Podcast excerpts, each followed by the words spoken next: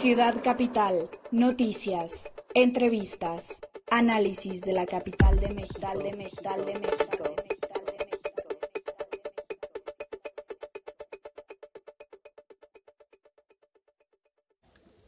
¿Qué tal amigos? Bienvenidos a una emisión más de CDMX Radio aquí en su programa de Ciudad Capital. Como cada semana tenemos varios temas para platicar con ustedes, varias entrevistas sobre diversos temas que se están dando en la agenda de la Ciudad de México y también algunos en la agenda nacional. Les saluda Luis Velázquez y como siempre me acompaña mi compañero y amigo Alberto Cuenca.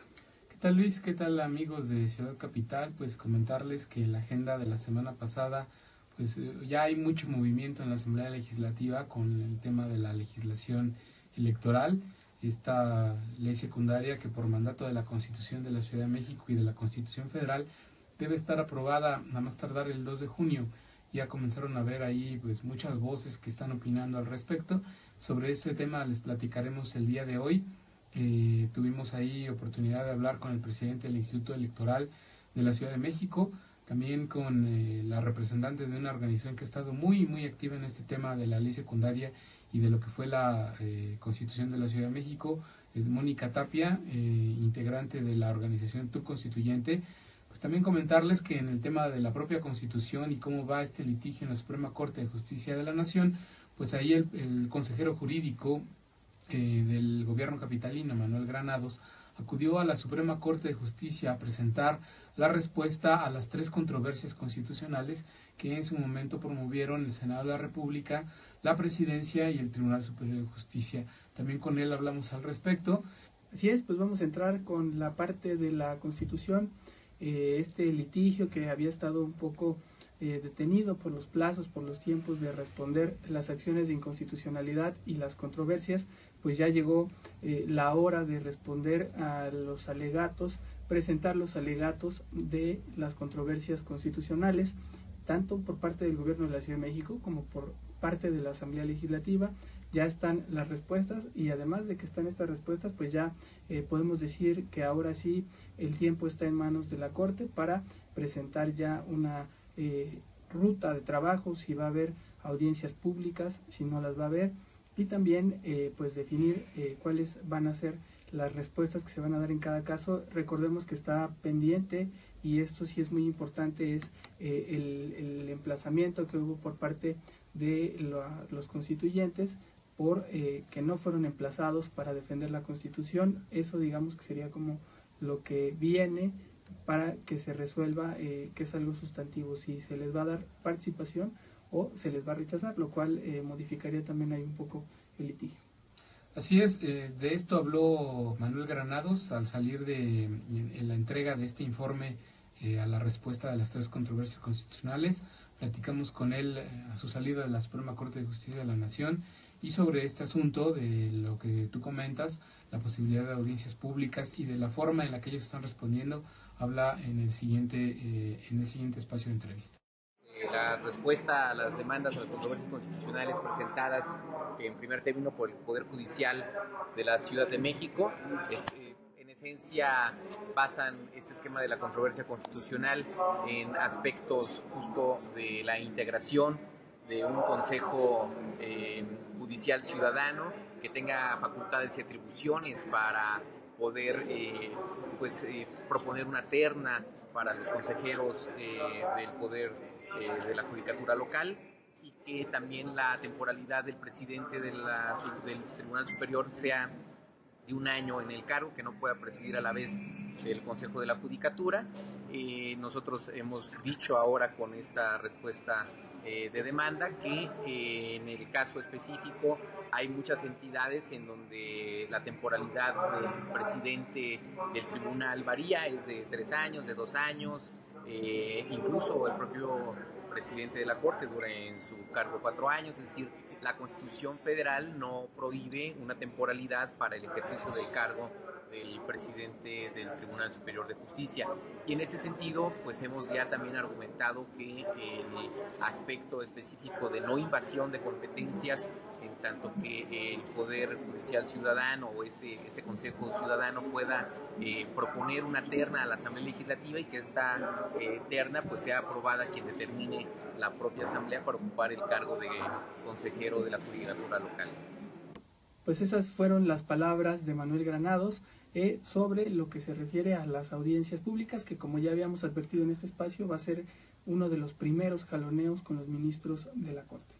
Así es, y como también comentabas, pues la Corte tiene que responder o resolver eh, el ministro Pérez Dayán, él es el responsable de, esta, de este tema, sobre si la Asamblea Constituyente va a ser considerada o no como la autoridad responsable de defender la Constitución de la Ciudad de México. Ahorita todo este tema está en stand-by, los diputados constituyentes están en espera pues, de que ahí se resuelva y también de que eh, haya o no audiencias públicas, de que los delegados designados por el gobierno de la ciudad pues eh, sean recibidos por el ministro ponente de las acciones de inconstitucionalidad, eh, Javier Laines. Porque recordemos que el gobierno de la ciudad cuando presenta su respuesta a las cuatro acciones de inconstitucionalidad que se promovieron antes que las controversias, porque recordemos, son cuatro acciones de inconstitucionalidad y tres controversias, en aquel momento eh, el gobierno de la ciudad designó 60 delegados o representantes legales. Y todos estos delegados están en espera de que los ministros de la Corte y en particular el ministro Javier Laines pues los reciba y puedan ellos exponer frente a él los argumentos de por qué defienden la Constitución y todo lo que es la Carta de Derechos, en fin, todo lo que está impugnado. Entre estos delegados, eh, que me vienen rápido a la mente por la, la, carga que tienen estos personajes y la representación en su misma, el liderazgo que tienen, pues está Cuauhtémoc Cárdenas, está Ifigenia Martínez, está Juan Ramón de la Fuente, están ex constituyentes como Lolquín Castañeda, en fin, eh, son un número muy importante de personalidades que son los delegados del gobierno de la ciudad y a propósito de ellos en estas controversias constitucionales habla también Manuel Granados quien a propósito de eh, lo que él comenta eh, lo que está sucediendo en la Asamblea Legislativa es que mientras en la Corte se define o no la legalidad eh, de todo el tema constitucional que viene en la Constitución de la Ciudad de México, la Asamblea Legislativa no está deteniendo sus trabajos para crear la legislación secundaria en materia electoral. Y de eso habla Manuel Granados en el siguiente. Quiero decirles que los mismos eh, delegados y delegadas que fueron acreditados en las acciones de inconstitucionalidad están acreditados en estas controversias constitucionales para efecto de que en su momento eh, las ministras y ministros conozcan también la argumentación de quienes han participado en la construcción y en defensa eh, justamente de estos análisis constitucionales que hicimos hincapié en nuestra inquietud de que el proceso electoral debería continuar con las reformas a las leyes secundarias. él dijo que había ya antecedentes en donde en otros supuestos, la propia Corte ha determinado ampliar los plazos. Sin embargo, nosotros hemos reiterado a la Asamblea Legislativa la posibilidad de que continúen con el proceso eh, de reformas electorales. Incluso el propio Instituto Nacional Electoral ya ha hecho un análisis de modificación distrital, en tanto que basados en la Constitución se modifica de 40 a 33 distritos electorales locales y eh, por la vía plurinominal pasarían de 26 a 33. Ese ejercicio eh, ya el INE ha avanzado en ello y por tanto las instituciones que están a cargo de llevar o adecuar estos procesos, he reiterado que continúen en, esa, en ese tema hasta en tanto que no haya una resolución definitiva de la Corte y si la hubiera, eh, tendremos que atender los alcances de la misma y siempre y cuando la propia Corte dé una ampliación en los plazos para no caer ahora en una inconstitucionalidad de la reforma electoral. Política. Ciudad Capital. ¿Qué tal amigos? Estamos ya en política. Esta semana que transcurrió fue muy activa por diversas actividades. La principal es que la Asamblea Legislativa citó ya a un periodo extraordinario, un periodo extraordinario muy extraño, porque pues por lo general a los periodos extraordinarios se cita cuando ya se tienen dictámenes, prácticamente nada más llegan los legisladores al pleno para dictar, para, para discutir la ley en el pleno, aprobarla o desecharla pero en esto, en este caso, en esta asamblea legislativa donde siempre se permite todo, pues esta vez nada más citaron para elegir a la mesa directiva, designar ahí a Mauricio Toledo como presidente y eh, que es quien ha traído el tema de lo electoral, de estos grupos también raros que se crearon, porque pues existen omisiones. En la Asamblea Legislativa existe una comisión de asuntos electorales, pero generaron estas eh, mesas de trabajo o grupos eh, que condujeron diversos temas de las leyes orgánicas que se tienen que discutir en la Asamblea con base en la Constitución. Y bueno, pues eh, Mauricio Toledo fue el encargado del tema electoral y este periodo extraordinario está convocado para eso, para que haya una reforma electoral antes del 2 de junio, pero parece que citaron un mes antes para irse con calma. Bueno, que déjame decirte que como es un supuesto de que se convocó a este periodo extraordinario para aprobar el tema electoral, porque tienen plazo perentorio al 2 de junio. Tienen que sacar la legislación electoral al 2 de junio. Pero bien a bien, nadie tiene claro a qué citaron a los diputados a periodo extraordinario, porque en el orden del día de la sesión inaugural no venía nada, más que la designación de Mauricio Toledo como el presidente de la mesa directiva. Y no se tiene claridad de si en este periodo extraordinario van a aprobar eh, cambios de suelo, el Programa General de Desarrollo Urbano, eh, si van a aprobar eh, todo el paquete que incluye el sistema anticorrupción de la Ciudad de México.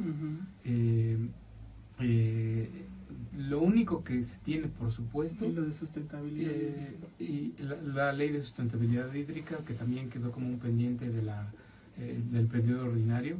Pero lo único que se tiene como cierta claridad es el tema electoral porque hay plazo. Lo demás, ¿no?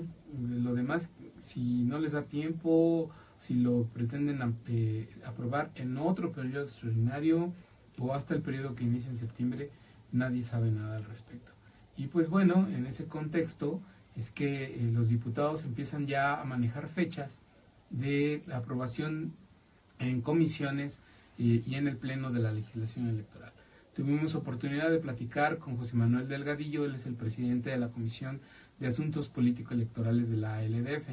Nos decía que el 16 de mayo se prevé que en comisiones se apruebe el dictamen y que a más tardar el 23 de mayo en el Pleno se esté discutiendo eh, este dictamen. En lo que esto transcurre, Delgadillo decía que estaría recibiendo propuestas de ciudadanos y en, una de estas también eh, le, se dieron oportunidad para recibir a los consejeros del Instituto Electoral del DF quienes traen eh, pues una propuesta eh, de contenido. Eh, ellos no tienen capacidad de iniciativa. los consejeros del IEDF no pueden presentar iniciativas. Solo llegaron a la Asamblea Legislativa con un documento a manera de propuestas, de decirles a los diputados cuál puede ser el, el escenario, el mejor escenario de una normatividad ideal. Y en ese sentido, por ejemplo, un asunto que preocupa a los consejeros del Instituto Electoral y que lo comentaba Mario Velázquez, presidente del IEDF, tiene que ver con la paridad de género. En la constitución de la ciudad se establece que en los cargos de elección popular debe haber paridad de género, 50% para mujeres y 50% para hombres. Es el caso de lo que será el futuro Congreso de la Ciudad de México, donde de 66 diputados que lo integrarán, 33 tienen que ser mujeres, 33 tienen que ser hombres. ¿Cómo lograrlo para que en las listas de candidatos, en los candidatos ganadores, pues sean la mitad hombres y la mitad mujeres. Decía él, bueno, si eh, los distritos, 33 distritos eh, que se pondrán a disputa y que serán sometidos a votación directa de los ciudadanos, 25 eh, son ganados por hombres y el resto son ganados por mujeres, al momento de designar a los diputados que llegarán por la vía plurinominal, que son otros 33, 25 tendrán que ser mujeres y el resto hombres. Es decir, la fórmula contraria a como lleguen por la vía uninominal o el voto directo de los ciudadanos. Y al respecto nos habla Mario Velázquez de estos retos para lograr que eh, se aterrice lo que viene en la Constitución de consagrar la paridad de género. Escuchemos al presidente del Instituto Electoral. Se establece el lineamiento a través del cual se deberán integrar tanto las listas de representación proporcional como las listas de candidatos por mayoría relativa. En principio, todos los partidos políticos tienen que atender el principio de paridad en la reclamación de las candidaturas, tanto de manera horizontal como de manera vertical. Y a partir de esto se irá a la elección y una vez determinado en los cargos de mayoría relativa, eh, diputado del Congreso local se atenderá desde luego al mismo y la asignación que corresponda en la lista de representación proporcional buscará particularmente que haya la paridad que ordena la propia Constitución. De tal suerte que, como ya lo señalaba el presidente de la Comisión de Gobierno, el Congreso local de la Ciudad de México tiene como principio constitucional una integridad, una integración paritaria, es decir, 33 varones y 33 mujeres, resultado tanto de los, eh, los, resultados mismos de mayoría relativa y la asignación de las listas de representación proporcional. Nosotros, a través de las propuestas, lo que estamos aportando a la Asamblea es cuáles serían de alguna forma los elementos que deben considerar para que en la regulación de la ley electoral se establezca el mecanismo a través del cual deberán hacerse las asignaciones de representación proporcional para alcanzar esta paridad en la integración del Consejo. Posibilidades de que en la eh, elección por parte del principio de mayoría relativa pueda alcanzar mayor número de candidaturas eh, ganadoras los varones y como consecuencia la asignación de mujeres sería la que correspondería a través de la lista de representación proporcional. Eso me parece que lo tienen que tener muy en cuenta en la formulación de sus listas a efecto de tener presente este principio paritario que hoy día la Constitución establece. Esas fueron las palabras de Mario Velázquez con esta eh, propuesta que llevan a la Asamblea Legislativa de la mano del PRD. Parece que van a tener eh, pues eh, buena, buena ruta ahí en la Asamblea Legislativa porque van bien respaldados por el PRD que también presentó su propia iniciativa en materia electoral a ver cómo se ajustan estos eh, estas propuestas que hacen ellos. Ellos por lo general a veces eh, optan por dejar en manos de las autoridades ¿no? la, la, definición.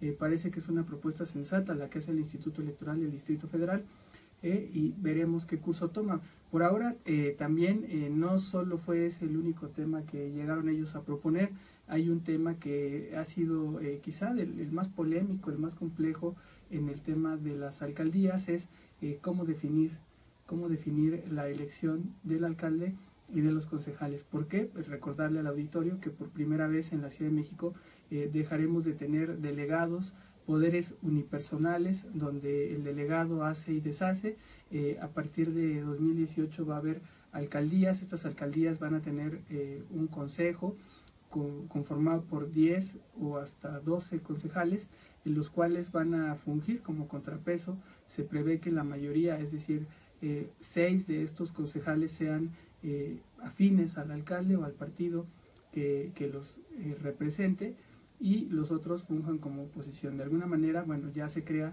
un contrapeso para la toma de decisiones en las alcaldías y eso es lo que sigue eh, eh, estando a debate y la autoridad electoral también eh, pone de su parte como para aclarar un poco las dudas. Lo que hizo la autoridad electoral en este tema es que presentó dos escenarios y, esto lo comentaba también Mario Velázquez en la entrevista. Uno es una planilla única en donde tú como ciudadano al momento de ir a votar te presentan una boleta electoral con eh, una fórmula de alcalde y seis candidatos a concejales, eh, los seis candidatos uninominales o de elección directa. Entonces tú votas por el partido que viene eh, con la planilla de alcalde y seis concejales. Eso garantizaría el carro completo. El partido que gane el alcalde se lleva eh, ipso facto los seis concejales que la dan la mayoría, seis de diez. La otra propuesta, porque también viene incluida en el documento que le entregó el IEDF a la Asamblea Legislativa, es una fórmula en donde no se garantiza el carro completo. Tú votas en una, en una boleta electoral al momento de sufragar por el candidato a alcalde y al mismo tiempo solo por uno de los concejales por el concejal que va a ser el que represente a tu circunscripción. En la Asamblea Constituyente, los constituyentes aprobaron que cada una de las demarcaciones territoriales se dividirá en seis y de, eh, cada, en cada una de esas circunscripciones el ciudadano asentado en esa circunscripción elegirá a su representante a concejal. Eh, esta segunda propuesta que hace el, el Instituto Electoral es que tú votes por el alcalde eh, más tu concejal no por los otros seis concejales, solo por el que te va a representar a ti. Eso evitaría la fórmula del carro completo y que hubiera más pluralidad y mayor representación política dentro de estos órganos de gobierno que serán los consejos delegacionales, que como tú bien ya explicabas, serán de 10 eh, representantes, de ellos 6 designados por el voto directo de los ciudadanos y los otros 4 que llegarán por la vía plurinominal. Entonces, de esto es lo que habla eh, Mario Velázquez, pero también nos hace ver que una forma de elección con planilla abierta, este, esta, que no asegura el carro completo, sí representa para el Instituto Electoral un mayor esfuerzo de logística y, de, y de presupuesto, porque cuando el ciudadano vaya a votar, no va a votar pues por solo tres cargos, sino va a votar por muchísimos más cargos de elección. Entonces, de esto es lo que nos habla en el siguiente segmento Mario Velázquez. Desde diversos puntos de vista hay dos posibles interpretaciones. Una primera en la que se señala que los concejales, al ser identificados por una circunscripción, deben de ser electos directamente en la propia, en la propia circunscripción.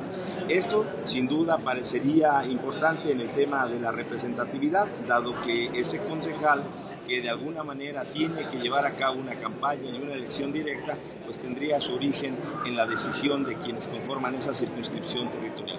Por otro lado, está la determinación o la vertiente de interpretación que señala que quien gane la alcaldía en términos eh, relativos, es decir, de la votación total de la demarcación territorial, le deben ser asignados los seis concejales para integrar una mayoría en su consejo.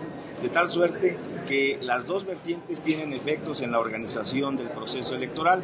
Nosotros hacemos un análisis técnico para efecto de lo que significaría en términos de la logística electoral el llevar a cabo 96 elecciones en la Ciudad de México, que sería una de las consecuencias directas de esta interpretación que llevaría a que en, cada demarcación territorial tendríamos la elección de seis concejales y desde luego la del alcalde o alcaldesa que se determine. En la otra vertiente nos quedaríamos solamente en una elección del el alcalde o alcaldesa y la obtención de la mayoría en, en, caso concreto le asignaría de manera directa los seis concejales. Las dos vertientes están desarrolladas en la propuesta para efecto de que aquí en esta Asamblea Legislativa, a partir de la discusión que se dé, se tome la determinación que corresponda y nosotros lo único que visibilizamos son los efectos de una o de otra intervención, lo que y desde luego en la logística electoral el organizar tres elecciones o en el caso concreto 96 como lo he señalado. ¿Cuánto costaría?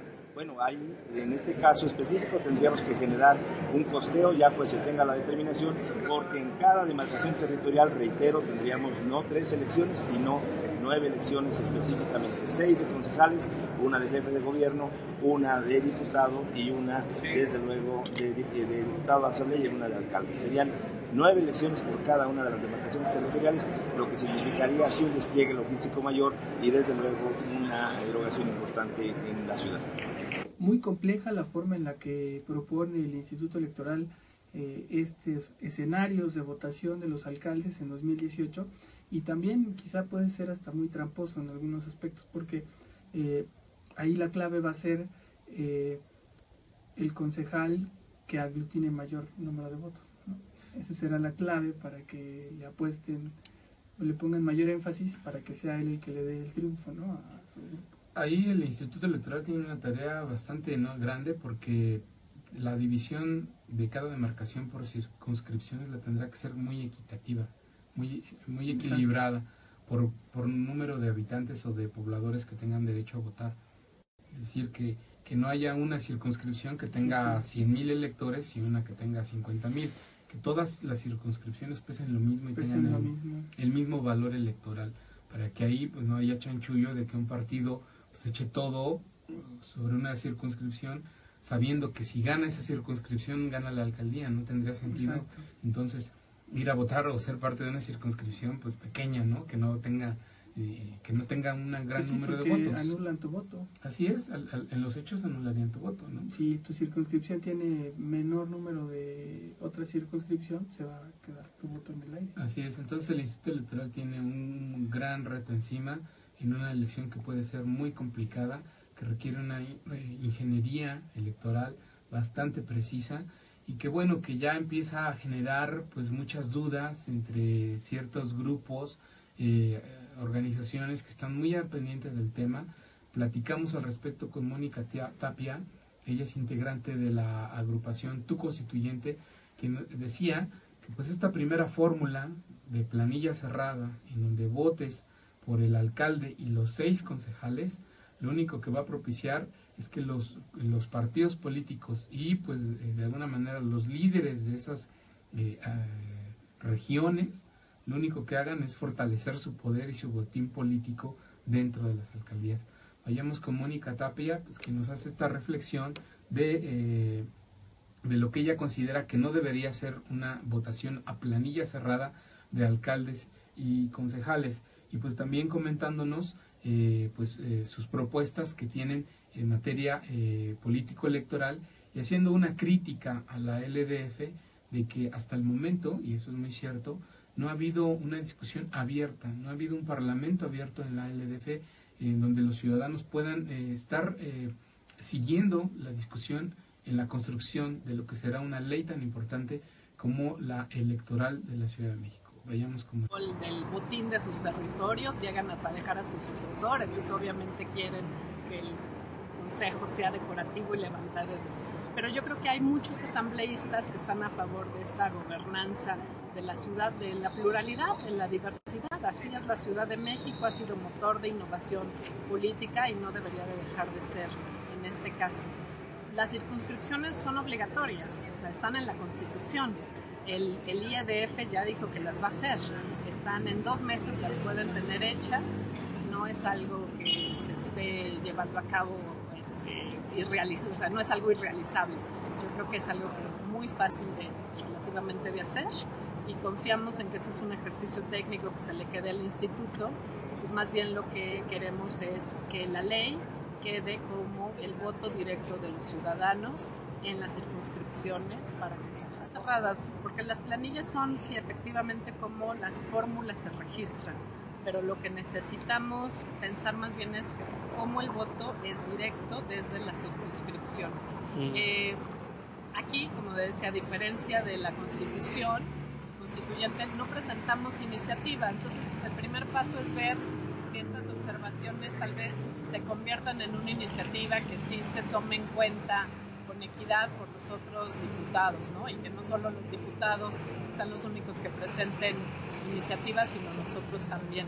En segundo lugar, yo creo que dar a conocer, abrir al debate público, porque aquí se está decidiendo el futuro de la Ciudad de México, en la pluralidad de la Ciudad de México. Volvemos pues, con estos esquemas de gobierno hegemónico y corrupción y no tener contrapesos o tenemos esquemas que los ciudadanos podamos elegir y reelegir a los concejales que hagan un buen trabajo.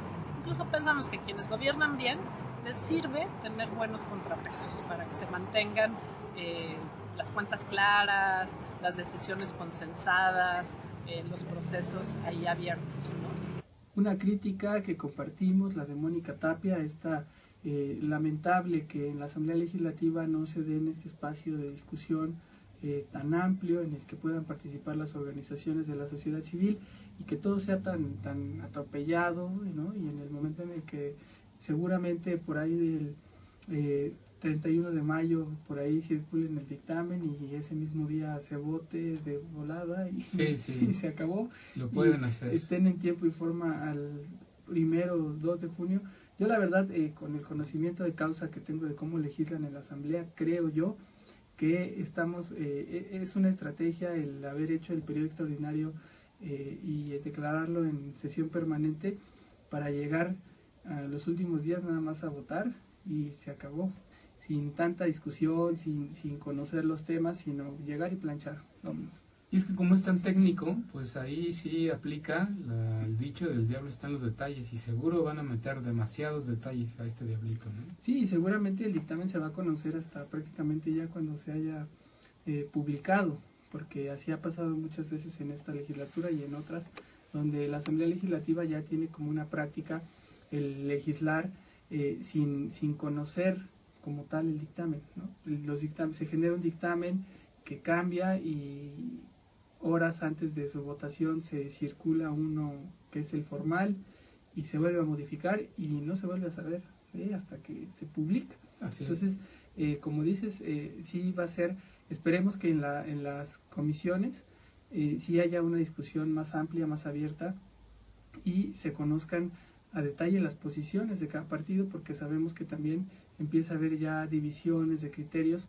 Sobre todo esto que comentábamos de las alcaldías va a ser un tema que va a generar ciertos conflictos ya en visiones de cada partido eh, al momento de definir ya la legislación. Entonces, eh, vamos a estar muy pendientes de cómo se da esta discusión en la Asamblea Legislativa. Ojalá la Asamblea opte por ser y convertirse en un Parlamento abierto. Están todavía muy a tiempo para realizarlo y que den una muy buena discusión de lo que sería la nueva normativa electoral de 2018. Pero bueno. Agenda. Ciudad Capital. Para esta semana que comenzó con varias actividades, eh, pues seguirá mucha agenda en la Asamblea Legislativa, que esperemos que ahora sí ya los legisladores eh, se pongan a trabajar y saquen estos dictámenes que estaban ahí como que en espera para que pues funcione este periodo, ¿cómo le podemos llamar? Este periodo extraordinario, pero extraordinario no por, por ellos, sino extraordinario en el sentido de que no hay dictámenes y no hay nada que legislar, eh, pues esperemos, parece ser que esta semana ya habrá algunos eh, resultados. Para este martes va a haber sesión de este periodo extraordinario. Los legisladores están citados a las 9 de la mañana. No sabemos qué van a legislar, pues porque no hay, no hay materia, no se han reunido comisiones. Para este mismo martes se espera en el transcurso del día pues haya reunión de las comisiones de transparencia y de vigilancia de la Auditoría Superior de la Ciudad de México para analizar todo el paquete que tiene que ver con la normatividad en materia de sistema anticorrupción de la capital del país. En ese sentido, eh, los legisladores a más tardar el 18 de julio tienen que tener todas las 11 leyes que formarán parte del sistema anticorrupción de la ciudad, acorde con la Ley General del Sistema Nacional Anticorrupción.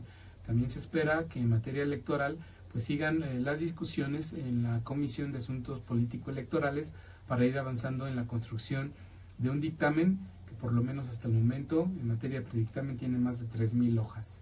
Entonces es una tarea bastante titánica que les espera a los diputados constituyentes. Esperemos que ya le entren y que bueno, se dé esta discusión de manera pública, como lo han pedido también varias organizaciones de la sociedad civil. Ahora vámonos con Aura García, quien tiene la agenda del jefe de gobierno y algunos detalles de la ciudad. Hola Luis, hola Alberto, hola amigos de Ciudad Capital. Les comento que para esta semana del 9 al 11 de mayo, las actividades del jefe de gobierno de la Ciudad de México son diversas y habrá mucha variedad. Para este martes 9 está previsto que acuda a la inauguración del Centro de Salud en el Arenal Cuarta Sección en la delegación Venustiano Carranza y ese mismo día a las dos y media horas está programado que se realice el médico en tu chamba, donde participa el secretario de Salud capitalino Armando Webb y acudirán al mercado público San Juan de Aragón de la primera sección.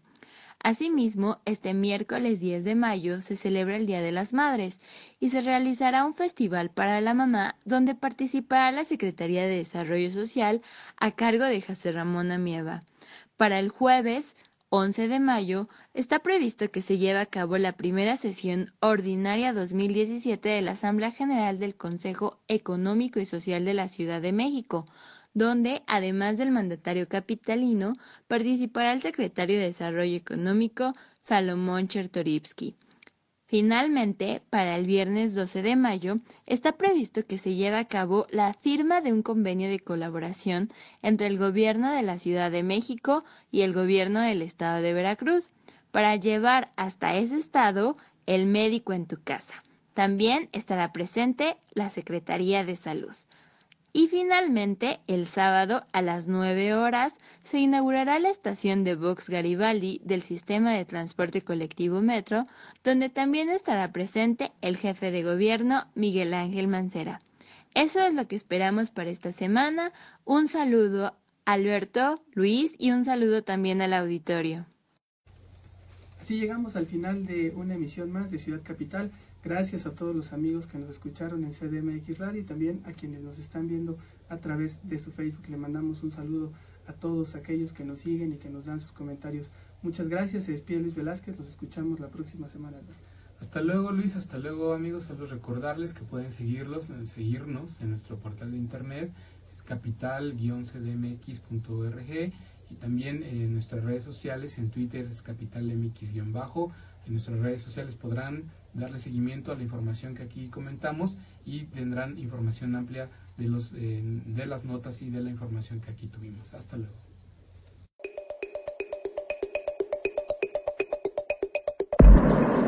Ciudad Capital, noticias, entrevistas, análisis de la capital de México. De México, de México.